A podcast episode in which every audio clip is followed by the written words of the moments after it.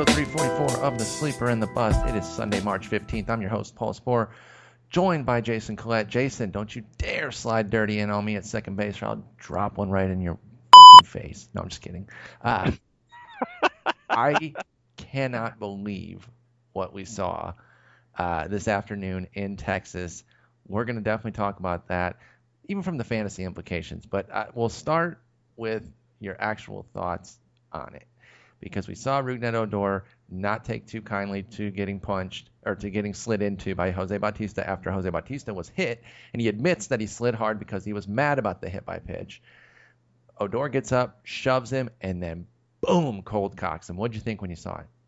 Well, I mean, when I first saw it, I was like, "That's a late slide," and you know how I am about late slides. We've Mhm. talked about this for a long time. Um, not a big fan of it. Now, not to say not to say that Odor is uh, is innocent in that regard. There's you know there's a there's a tweet going out that Keith Law's been sending out about Odor last year spiking someone, uh, spiking someone hard. Johnny Giavotella. Correct. Uh, so the, you know, so that's uh, along those lines. Not saying he's innocent of this, but I, I do hate late slides like that. So that's what really irritates me when I see that, because you know, yes, Bautista was drilled by Bush. Yes, it was, you know, no pun intended, Bush League for Mhm. them to drill Bautista when they don't face him the rest of the season. If you're going to drill him, do it early. Don't wait until the last batter and, and use Bush in there because he's your biggest uh, velocity in the bullpen. Uh, those kinds of things. But it doesn't precipitate. It doesn't mean you know they do wrong. Well, that and then you know C.J. Nikowski saying, "Oh, this is what nerds. This is why nerds are ruining the game. The game can police itself." You know. Please meanwhile, me we could have had He was. we could have had a guy tearing his ACL because he's getting slid into. You know, that's I got uh, man. Uh, I really want to hope. Maybe I'm giving him too much benefit of the doubt, but I really am hoping that that tweet was no, tongue- not a troll. He he's been consistently like that. I mean, I know he has, and I really thought he was just trying to stir the pot, but oh my goodness.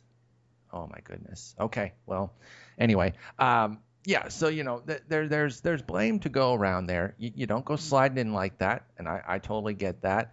But man, you land the punch. That's the thing too. We never see punches landed. We see punches thrown, but I think the fact that it was landed, whether right or wrong, is going to make it different. Uh, I think so- it should. I mean, maybe it's it, one of the other brilliant tweets I saw today was the fact that somebody said, "Hey, maybe you know Canadians are used to you dropping the gloves before you throw a punch." Uh, and Well, he did have. Yeah, he actually had his glove on, didn't he? He did. He got the glove was the second thing. He landed the short hook, uh, and and then uh, the short jab maybe because he didn't reach back. He was like kapow, and then he slapped it with the glove at the follow through after that. measure. And the thing is, if you watch Bautista as as Odor's getting ready to go in, Bautista's doing the same thing. Oh, Unless absolutely. he was getting ready to slap him, Oh, his action. This was not a sucker punch. Not no, at all. If you think it was a sucker punch, with due respect, which I guess there isn't any when when I call you stupid, but you're stupid because that's not what a sucker punch is. That is not at all a sucker punch. Now maybe Bautista was like not expecting him to to land the punch because you know that doesn't really happen in, in baseball fights, and a lot of times they're a little bit more tough talk than they are actual uh, hits. But you know he landed it, and Bautista was ready to go too. So it was million percent not a sucker punch at all. Let's not even go on any of that. But the fact that it landed, I do think is actually going to be a bigger deal here. So now let's spin it to the fantasy angle, since we are a fantasy baseball podcast, and talk about what this is going to do for an Odor suspension. Now they're probably both going to get suspended, but I would think that Bautista's would be shorter. First off, how long do you think Odor is going to get? I think he's gonna get like five games, uh, just because. That uh, I, so I don't know what the precedent. I just don't know what the precedent is. I is. know, I know, and that's that, that's where I'm torn Baseball's too. big on that. They're big on that. Is trying to find uh, who else has done it before, and I'm trying to think of the last guy that landed contact like that. It'd It- have to be like in the 80s probably. I don't think we've seen it in in our era. I just I really don't. I can't think of it. Got to be something. I mean, Nolan Ryan. I mean, Nolan Ryan landed some punches. That that's kind of a, was a standard bench clearing. He's gonna get five games anyhow. Man, I, see, I'm coming in low then I guess because I thought two weeks uh, at least. No, no. I mean, e- corking a bat only gets you ten games. I don't think Well, he's. maybe because maybe because MLB knows that corking a bat actually doesn't help you.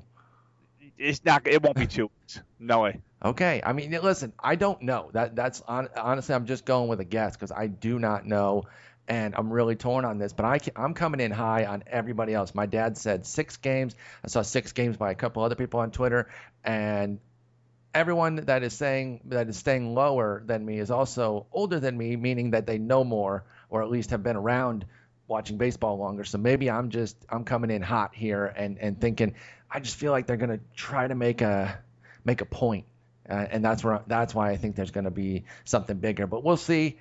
Um, let's let's say it's let's say it is more of a 10 gamer, which would be two business weeks, obviously.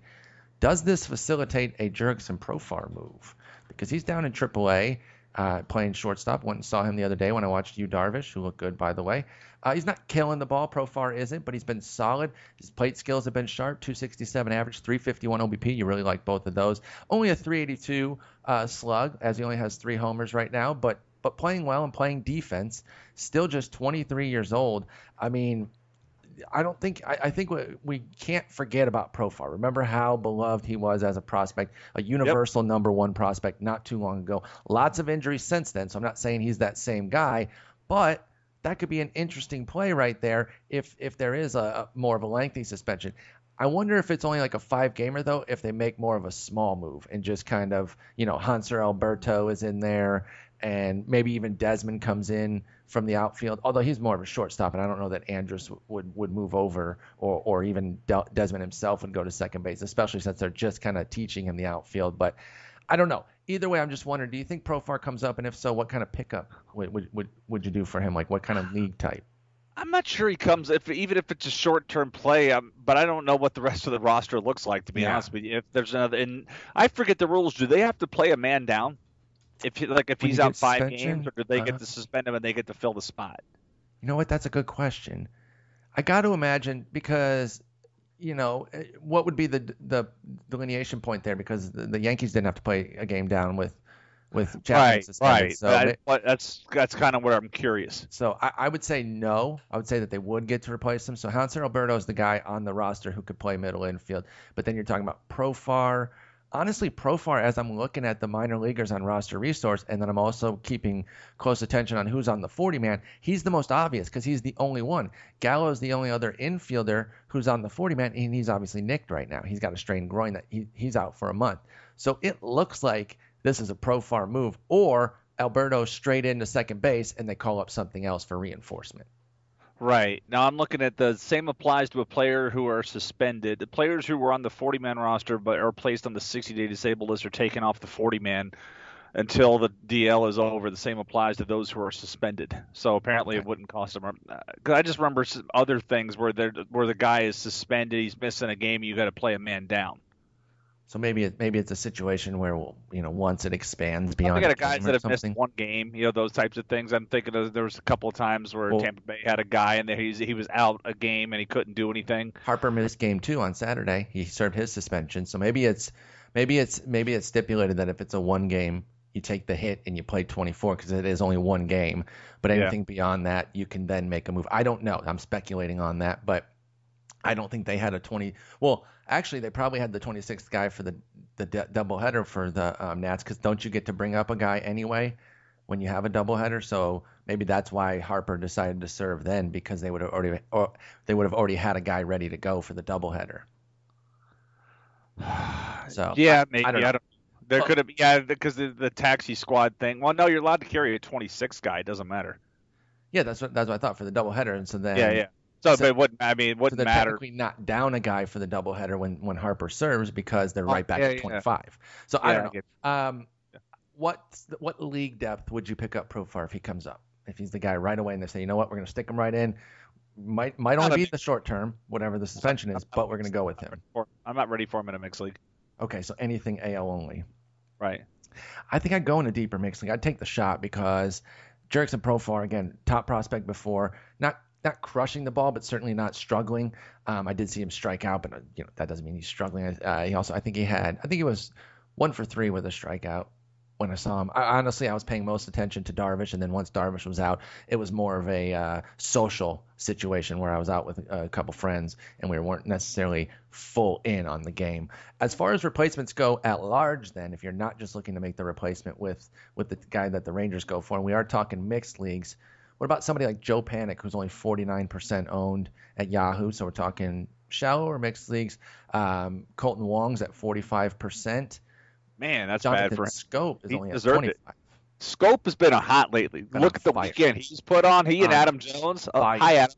Yeah, I'm sorry. Apologize for that, Adam. Hey, he Let's did not appreciate what we didn't said. Um, so, but Jonathan Schoop is right there along with him, just crushing it of late too. Absolutely. And my Tout Wars teams really appreciate that uh, out of Schoop. So that's the guy of the guys you've mentioned so far. That's the one I want. Yeah, I, I think I would go Schoop uh, as well. I do like Jelly Panik quite a bit, but for impact, and particularly in like a short-term situation, I want to try to get a homer. You know, maybe two, and get and get some run production. And I think Schoop's the guy. Schoop's somebody that uh, we liked coming into the year. Nothing's really changed on that front. Really wish he could pick up the OBP. He really hasn't necessarily evolved in that realm, but he's still kind of doing what he did last year. Schoop is with going for the big power. So there should be people to pick up in in in mixed leagues. In only leagues, it's going to be a little bit tougher. Let me let me go down further here. Um, geez, all the ones I can. What about like Brad Miller? I mean, that that's kind of what you're gonna be looking at. Brad Miller. Um, I can't even find any more AL guys. Jed Lowrie, I Who's guess. hurt? Uh, oh, he's hurt. That's weird. He's on the DL. Yeah, Chris weird, right? Coghlan, I, I, yeah, he is on the DL. I didn't, I didn't see that. I was looking at Escobar, who's also on the DL. So um, Marwin Chris Gonzalez. is- first Chris Coghlan, first pinch hit home run for the A's in 284 games holy cow, today. that's Went insane. Oppo, went Oppo on Erasmo. He still had his power. Nothing else is there for Coghlan right now, but the power's still there, which is why I'm still interested in him in the deeper leagues. I have actually got him in most of my deep leagues, so I'm not going out and getting him. But he's hitting like 170. But his fifth bomb today, the pop is still there. He just needs to tighten it up a little bit on everything else. So I might go for him in an AL only.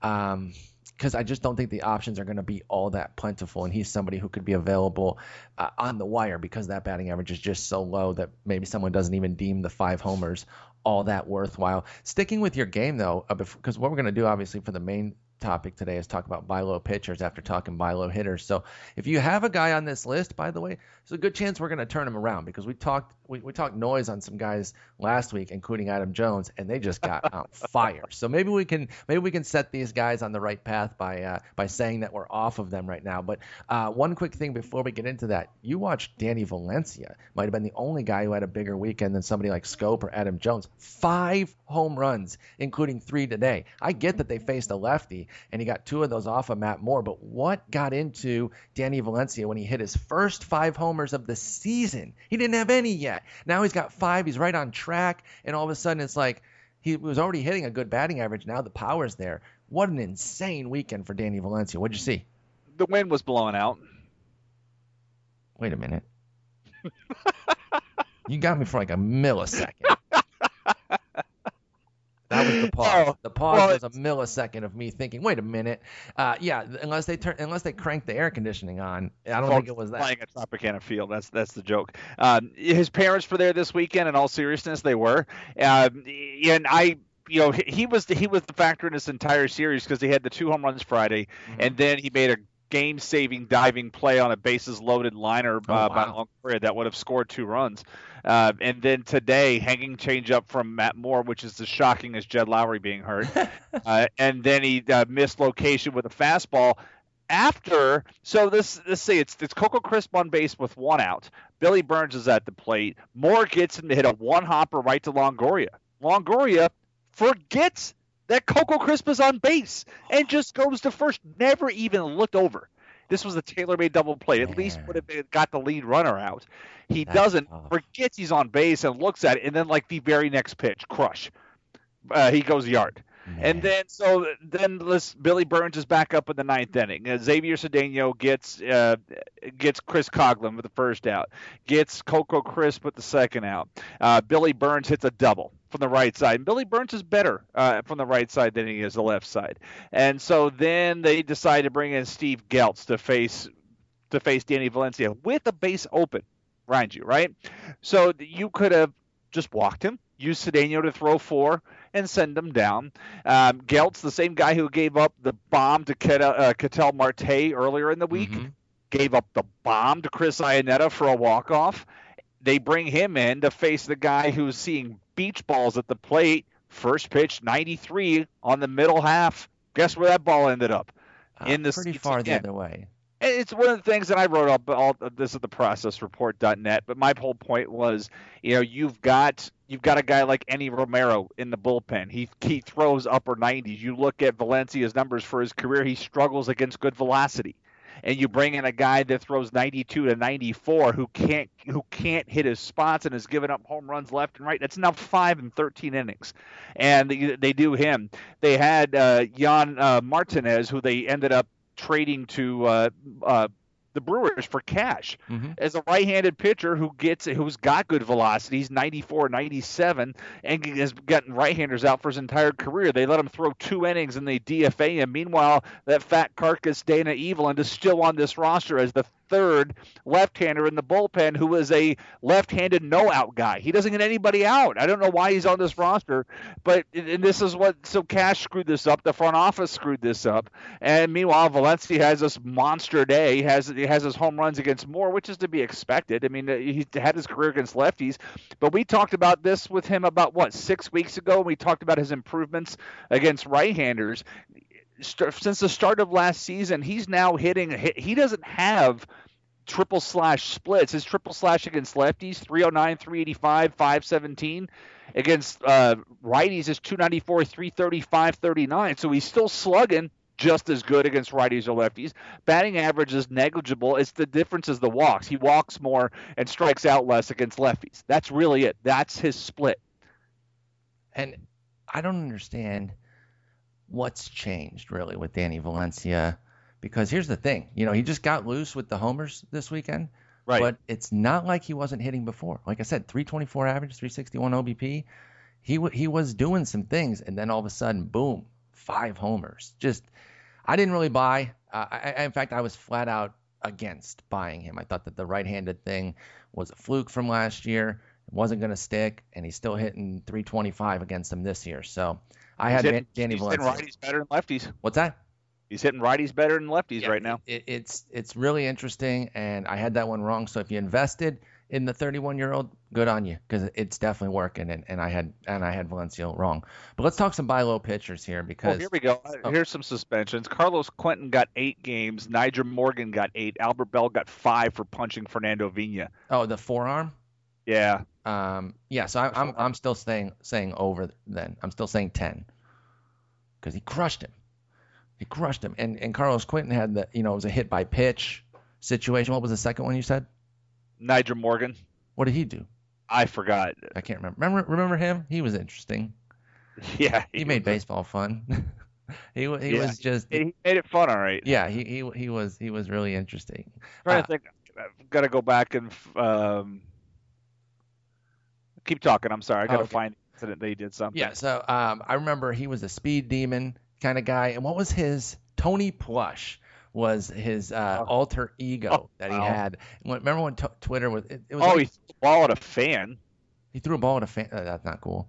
Uh, it was like when Twitter was just kind of getting going, and you know, athletes were getting on, and he was Tony Plush on Twitter. It was very bizarre. I think he had like one really good year. I'm trying to look up his numbers right now. Nyjer Morgan. It was. He got. Here's what it was. Um, the next day, Morgan was uh, uh, he ran into Brett Hayes and, and separated Brett Hayes' shoulder. Next day, he was hit by a pitch in the fourth inning by Chris Volstad. Later that night, Volstad threw a ball that went behind Morgan.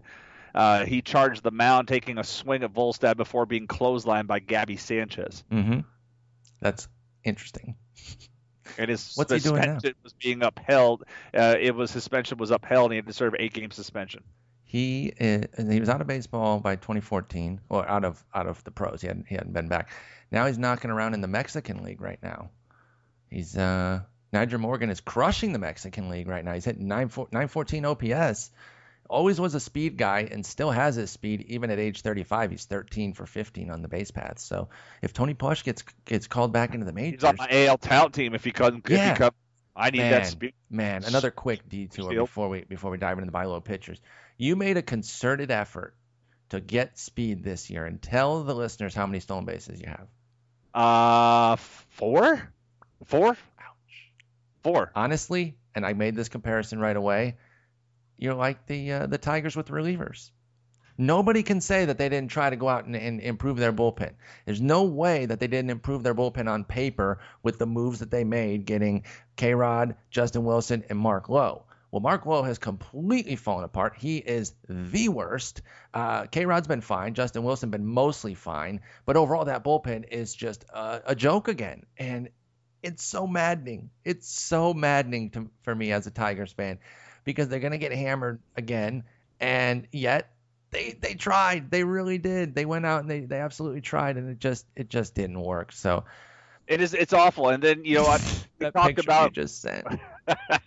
we talked about me spending you know the plan was to buy buy a really good guy in the bullpen, buy the speed, and I have 14 stolen bases and I have two saves. Oh jeez. And, and Sam Dyson was Sam Dyson has both saves. Yeah, who was your stud? It was Giles, right? It was Giles. Yeah, yeah. So, and now I've got Giles and and DeShields on my bench, forty dollars on my bench, That's and plans. you can't cut either guy. No, you can't. You can't. Not in so only. I, A I hope 12-teamer? somebody, eh, but they have to get hurt at the major league level. So I need DeShields to come back up, get hurt, so I can reclaim the cash. You're not. Uh, you're not hoping that anybody gets hurt. Let, let's be no, clear. him to do Very tongue in cheek. Yes, but that's that's my role. I have two saves, which puts me five behind Podhorzer. Um, but it's the those two saves are keeping me out of last place in saves because, and that's really the, the other, only part of my pitching, um, my hundred dollar pitching staff that's not working because I'm first in ERA, I'm first in strikeouts, I'm first in win, I'm second in WHIP. Sale's your big guy, right? Sale's, my he's it. I mean, he's got the eight wins. He's got everything. Erasmo's wins have been awesome um, to enjoy. Taijuan Walker's pitched well. Matt Moore started off well until he started sucking. Nate Karns has been everything I wanted him to be. Pitching, the starting pitching has worked out just as I, even As better than I expected. Absolutely, Actually, absolutely. but yeah. Um, well, let's talk about starting pitching then, because for some people it hasn't been working out, and they didn't necessarily get Sale, but they might have gotten some of these other guys. They might have gotten two of these guys. We're going to talk about seven different guys who are really laboring right now, at least in terms of ERA and WHIP, which is which is what counts the most for us. You know, obviously we're going to talk about some of these guys whose skills are still there, and and maybe that's why we're still buying, but the fact of the matter is, you're still taking that hit. You're, you're they're basically Rougned Odoring your ERA and WHIP, and it's been really, really tough to deal with. And we're going to start with the AL reigning Cy, the reigning AL Cy Young, and that's Dallas Keuchel, of course, who has a 5.58 ERA, which is actually even worse than what he did in 2013, 2012 and 2013 when he was not a very good pitcher. He had a 5.20 ERA for 239 innings and a 154 WHIP. Well, it looks a lot like that right down to the fact that the, the strikeouts are back down, the walks are way up. And honestly, Eno keyed on this early. And it was a situation where he wasn't saying this is the new norm, this is how it's going to be, but he was, it was more framed of this is something to watch. And what, what he was watching was that, first off, he wasn't getting, uh, Keuchel was not getting the swings and misses on pitches outside of the zone. Batters were Mhm. spitting on that stuff that was clearly out, and add in that he wasn't even getting the close calls then either because you know it's one of those things and we know this with umpires that the mindset when you're not hitting the zone a lot then those close ones they start to work against you. Whereas last year it all snowballed in his favor. Keuchel was getting those swings and misses getting in those good favorable counts and so then the close one on the edge Jason Castro's pulling it right over the black there and he's getting all the calls everything was working positively that way we've seen the opposite this year I think there is reason for concern when you're talking about four walks per nine. That's a doubling of his walk rate. Hits are through the roof because then they are forcing him back into the zone. And Keuchel, as we already know, doesn't have overpowering stuff. So if they're forcing you back into the zone in hitters counts, it's trouble. It's trouble. And his velocity is down a tick and a half, which is right around the point where I start to be concerned from 89.6 to 88.1.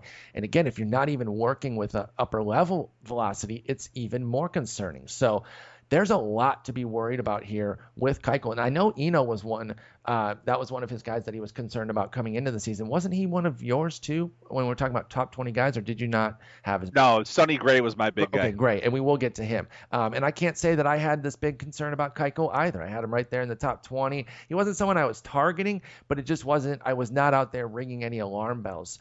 Uh, now I am, though. I am definitely concerned here. I can see him adjusting and getting back to being an upper threes, low fours guy, but that's not what you paid for at all. So, what are you doing with Dallas Keuchel, and what, and what do you think is what, what do you think is the fix here?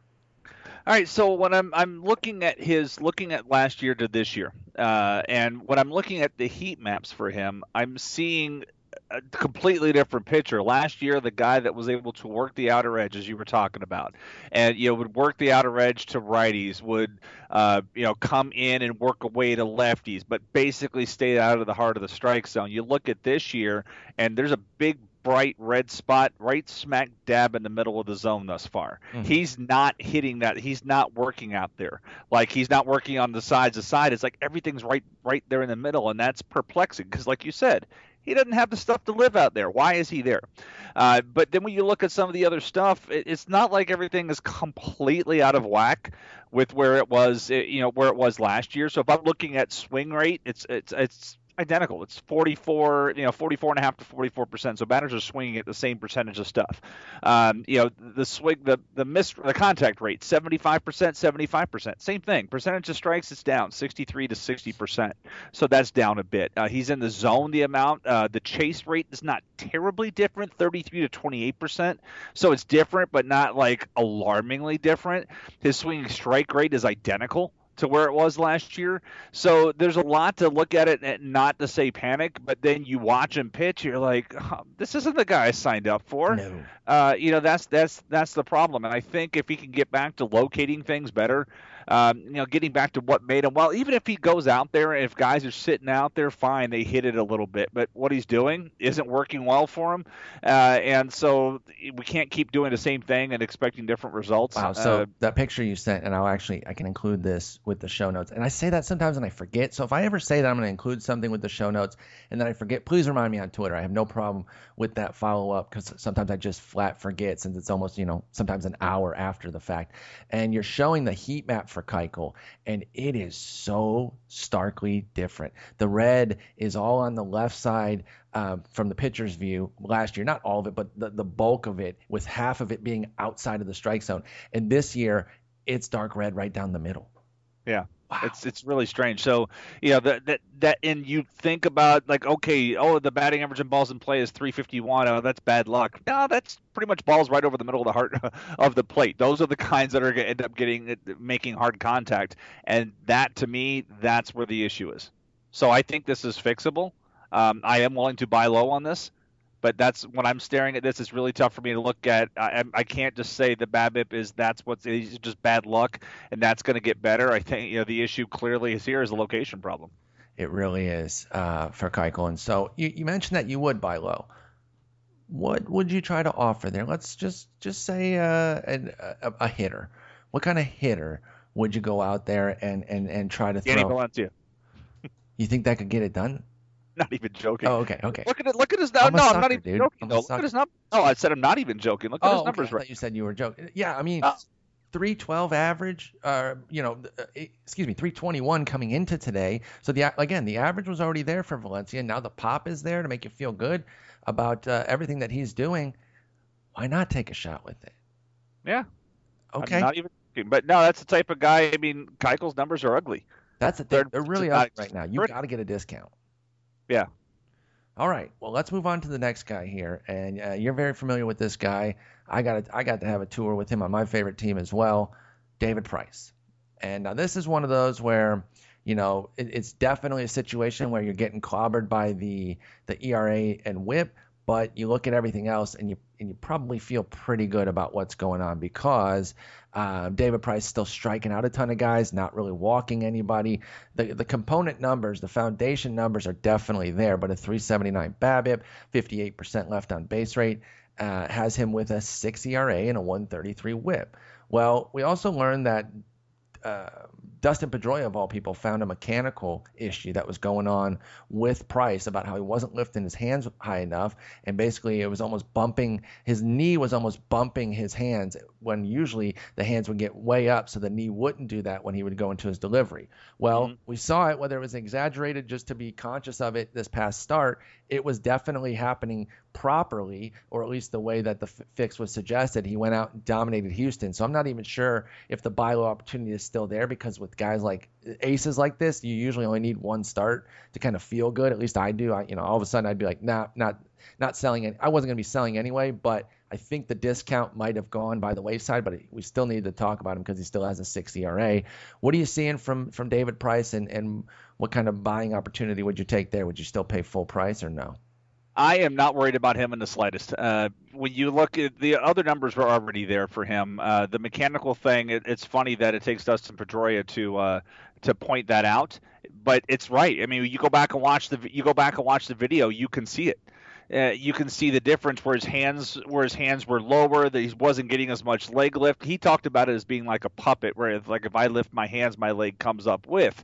And, and that completely made sense as you as you read through it you could see it. You're like oh yeah you know what? You're right. His mm-hmm. hands are low and they're almost hitting them uh, and the thing like that. So if he's and i i watched some of the game against houston and early on you know i think he had four hits in the first two innings and you want to make a joke like oh i thought dustin pedroia fixed him. Well guess what? The next six innings he shoved it.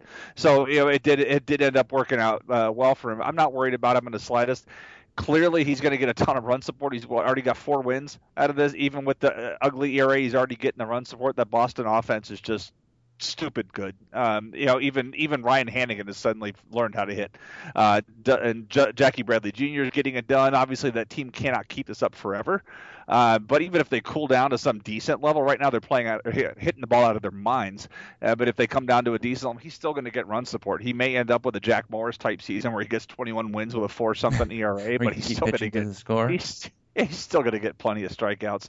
Uh, and you've already lost the, the worst of his starts. I don't see too many more stink bombs coming from him. No, Bye. I think the fix was legit because they showed it the very next day um, on MLB. They did the side by side with what he was doing, and you could clearly see it. Again, the, the, the knee was basically bumping his hands and glove in the in the windup almost, and I'm I'm kind of surprised he didn't realize it just from feeling that.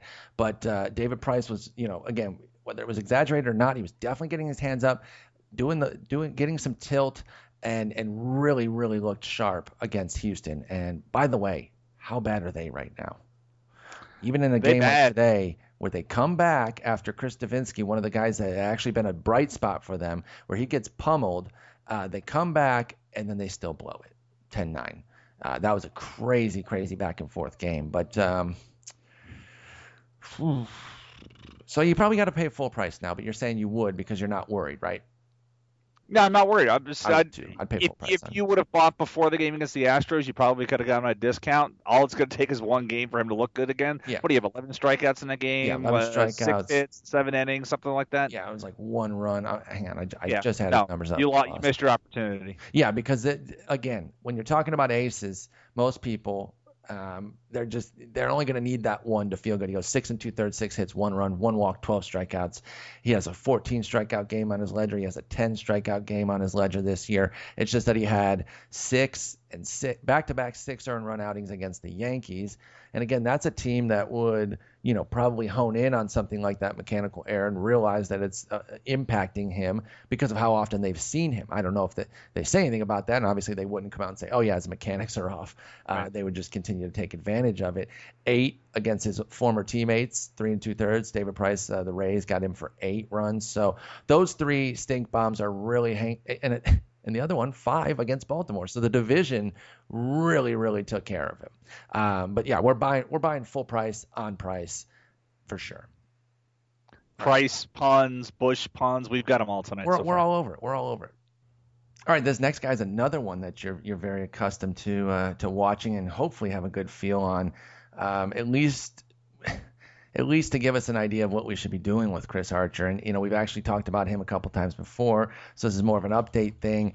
And it seemed, you know, I think he got on track for a couple starts, but then had another stinker his last time out, five innings, four runs.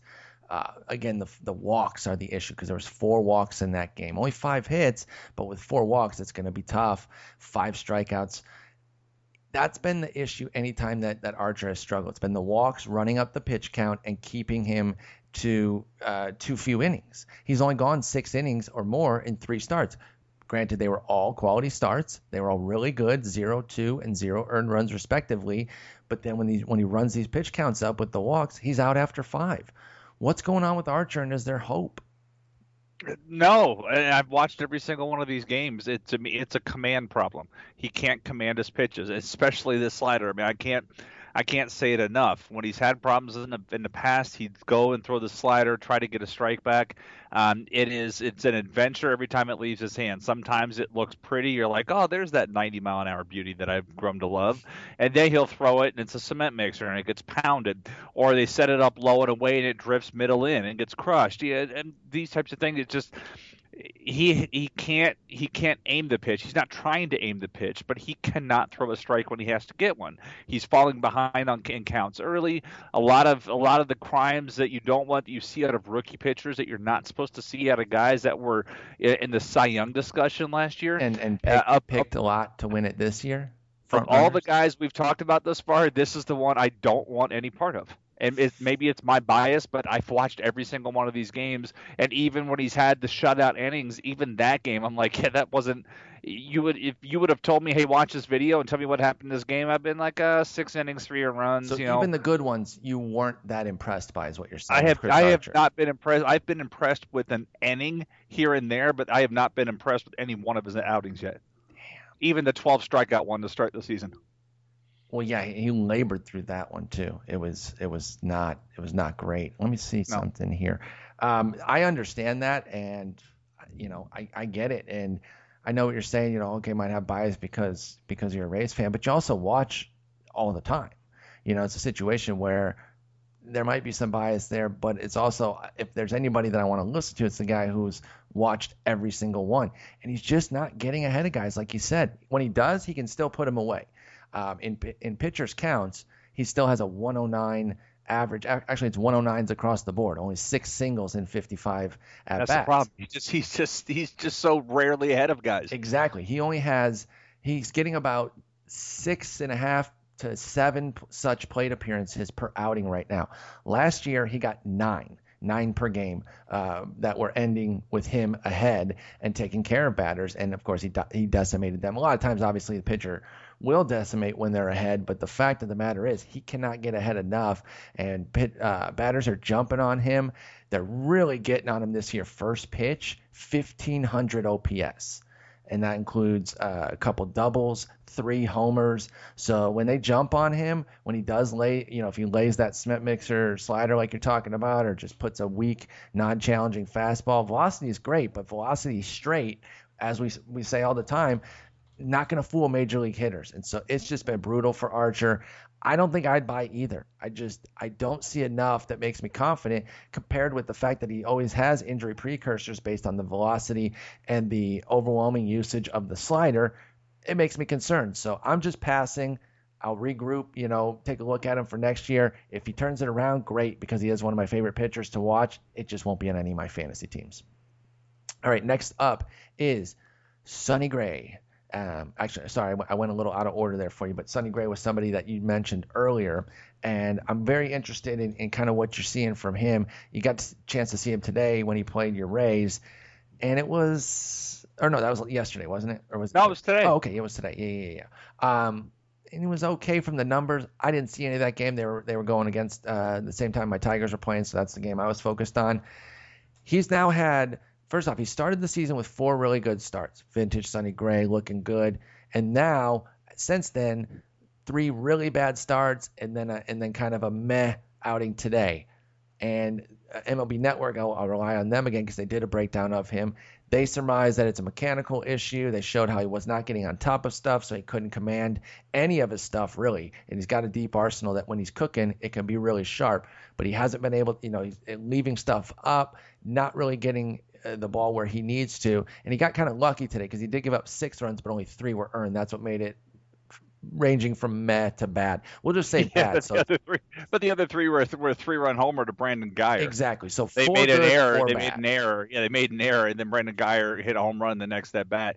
But I mean, the issue with him is the long ball. It's eight home runs now in 44 innings of work. He allowed 17 all of last year. Well, He's halfway there now, and only 20% of the workload. The way he keeps uh, the ball down, that's supposed to be one of his traits, Sonny Gray. Is that listen? You know, he might not get you those strikeouts, but he's going to keep the ball down and in the park, and that kind of goes back to what the MLB Network breakdown was saying, where uh, he, he's leading with his elbow. His stuff is is staying up, and that's problematic because um, that's going to be long balls, and he's almost doubled his home run rate. In fact, when they updated after three more today, I bet it will be double or more. He had 0.7 homers per nine last year. I bet he's around 1.4, one and a half now. Actually, it's 1.6. Fangraphs updates live 1.6. So he's more than doubled his home run rate.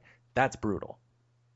It is, and when I watched him pitch today, it was it was a command problem for him too. He couldn't put the pitches where he wanted them, um, and, and that's this was a guy that I wasn't very high on coming into the season anyhow, and and I missed the first four starts because like oh great there's another guy that I was running my mouth on and and, and look how well he's doing, uh, but he uh, obviously has not pitched well here out of the gate uh, over the last four so four good ones four stinkers, and when you look across the numbers again he's, he's guys are making more contact off him right now and they're, and they're really not chasing it. It's not a tremendous drop right now. We're talking like two to three percentage points across the board mm-hmm. and in indicators.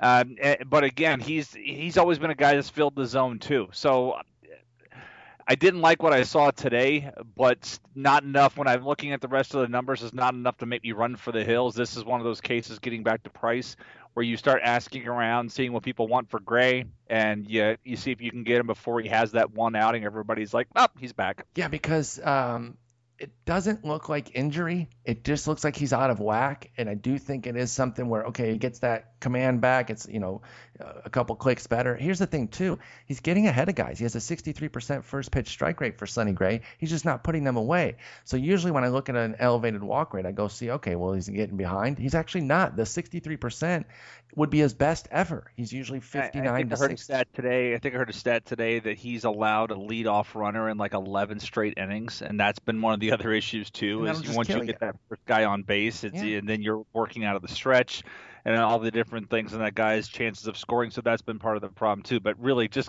keep the ball down. The home runs that's a crazy rate uh, for a guy to spike like that. But that's that's happening for him right now.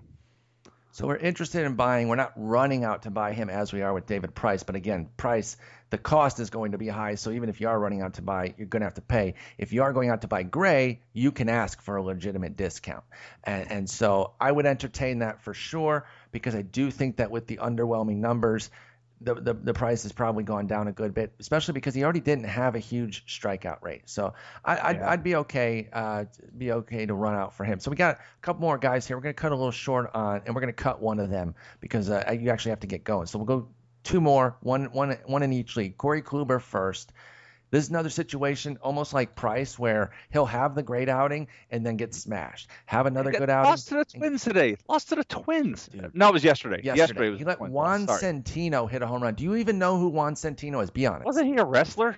I, oh, that's Sam. That's what's his face. Um, the, the Socko, not Socko guy. It's uh, Mick Foley, but the Cobra guy, um, one of the wrestlers, Santino. I forgot what his real first name is, but Mark that was a wrestler. guy for wrestling, of course. I, yeah, I do not know it. But You're it, the one baseball guy that I know doesn't watch wrestling. I know, I know. Pathetic. But it is the up and down situation. You know, um, shuts out Detroit and then gets blasted at Houston and then the the, the game today against oh, Minnesota. One.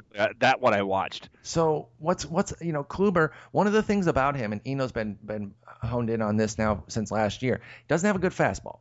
Uh, has good velocity, but don't equate velocity with quality and even the velocity on the pitch is down another mile per hour this year for for Kluber. And so if he can't get to the secondary stuff, that's when he gets in trouble. When he starts giving up hits on uh, and and getting base runners on, that becomes a problem. But I still look at a 4.30 ERA and a 113 WHIP with a 25% strikeout rate and just a 6% walk rate. And so the component numbers are still strong. The ERA is just a little bit high, and it's always the the the disaster outing. It's not consistent badness from Kluber. Yep. It's usually just a bad outing here and there. So I am still willing to buy. What'd you see in the Houston outing, and, and would you buy?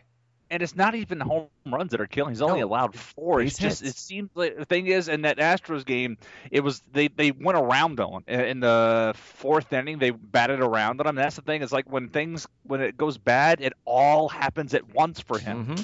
And he could just be good for like inning, inning, inning, and then kablam! Like how did how did this happen? Why That's are so we to weird. this point?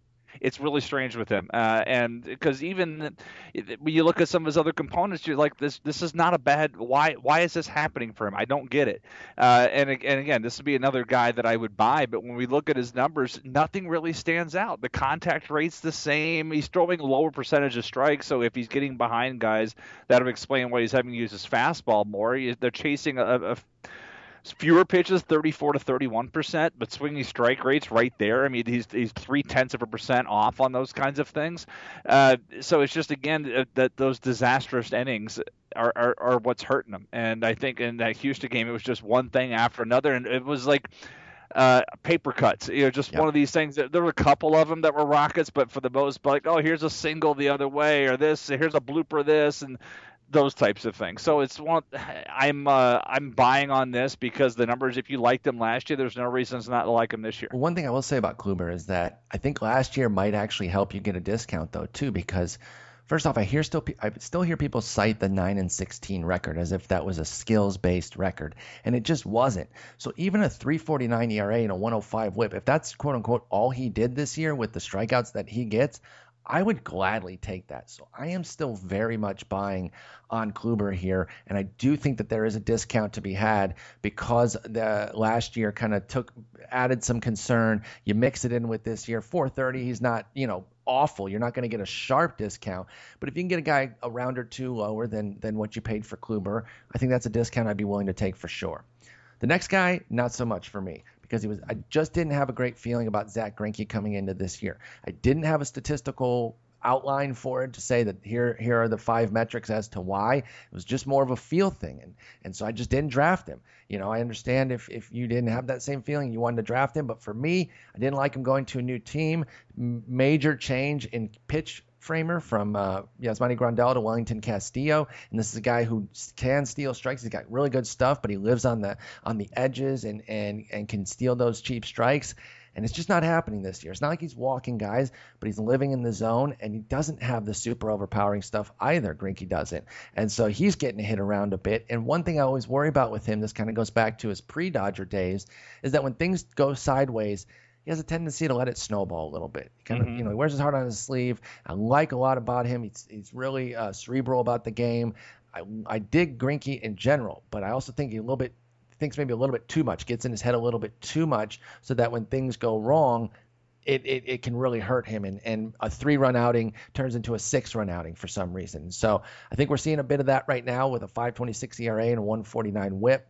Um, the strikeouts are down, the walks are, are steady, but the swinging strike rate is actually steady too. So the strikeouts could definitely come back. I, I, would not rule that out at all. In fact, it's actually just strikeout percentage that is down because if you look at K9, it's actually almost dead even. 8 1 last year, 8 0 this year. So it's only a, a strikeout percentage situation that's down for Greinke. So you know, there's still factors to like here, but I, I just didn't have a good vibe all year, so I am still staying out.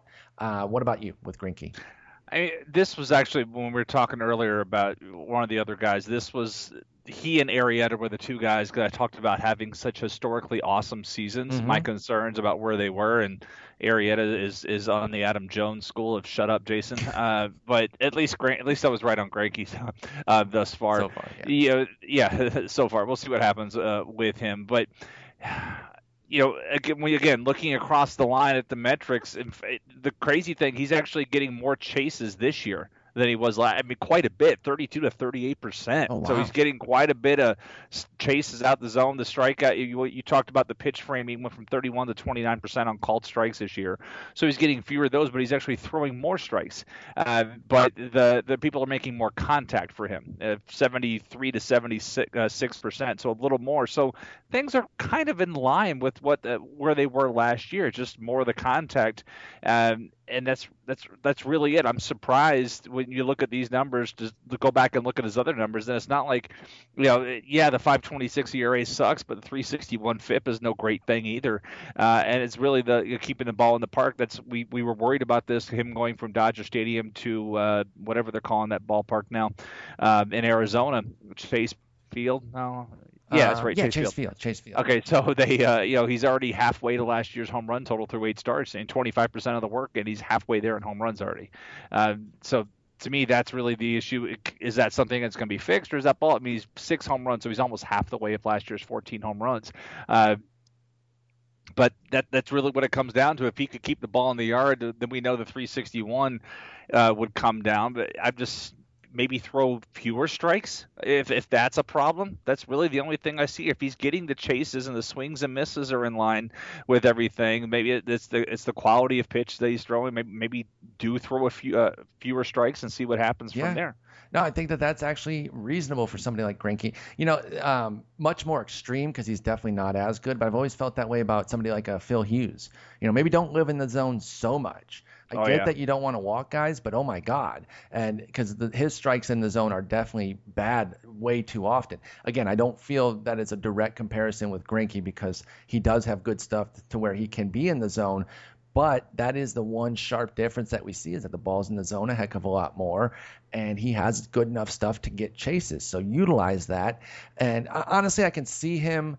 I can see Greinke getting back on track to a level where even if you're not comfortable that you paid what was it the sixth starter off the board price, which is the m- main reason I didn't want him was because of the price. Mm-hmm. Um, I, I, can see where he can, he can get on a level where you don't feel that bad about paying that, but just that he's not a, a full on unmitigated ace. And that was my concern was that he was going to be more of like a, a 350 ERA kind of guy, still with a good whip, you know, maybe like Greinke's year last or uh, Kluber's year last year, not necessarily with the win loss record, but like a 3.49 ERA and what was it, one 113 WHIP or something. It's not a pitch. It's not a pitch type thing. I mean, he's throwing the same percentage of stuff. Uh, you know, this year, uh, looking at hard, soft, and break percentage, you know. Uh, fastballs 48% versus 51 soft stuff 52 to 49 breaking balls 30 to 28 you know maybe use a few more fastballs I, honestly, I think there are solutions in there to where Greinke could make me look stupid. But like I said, I didn't have a great feel. So far, it is kind of playing out that way. I'm not declaring this one a W just yet. I'm just saying that I'm still staying away from Greinke. Um, yeah. But I could understand someone trying to buy low if you really can, though. He's another one where I'm not sure that you can, even though the numbers are bad. I think that there's still confidence in Greinke with a lot of fantasy owners that you might not even be able to get that much of a discount. So of course, all, all, leagues vary though, so so take your shot and see what you can get. By the way, Matt Carpenter just went yard on a, on a lefty again.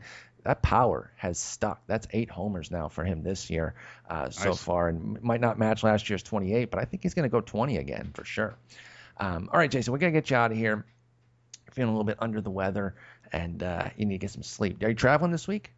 I am. I have to be in Boston on Tuesday, Wednesday, and Thursday. Well, you know what? You'll probably hit a few doubles and a triple just the way things are going in Boston. I think just being there will make you a better hitter right yeah, now. Yeah, because they're on the road, but I, I can go there and you can hit. go to Fenway and feel, rake. Hopefully, make me feel better. All right, man. Well, uh, we'll be back next week talking more. Uh, until then, take care. All right, man. See you.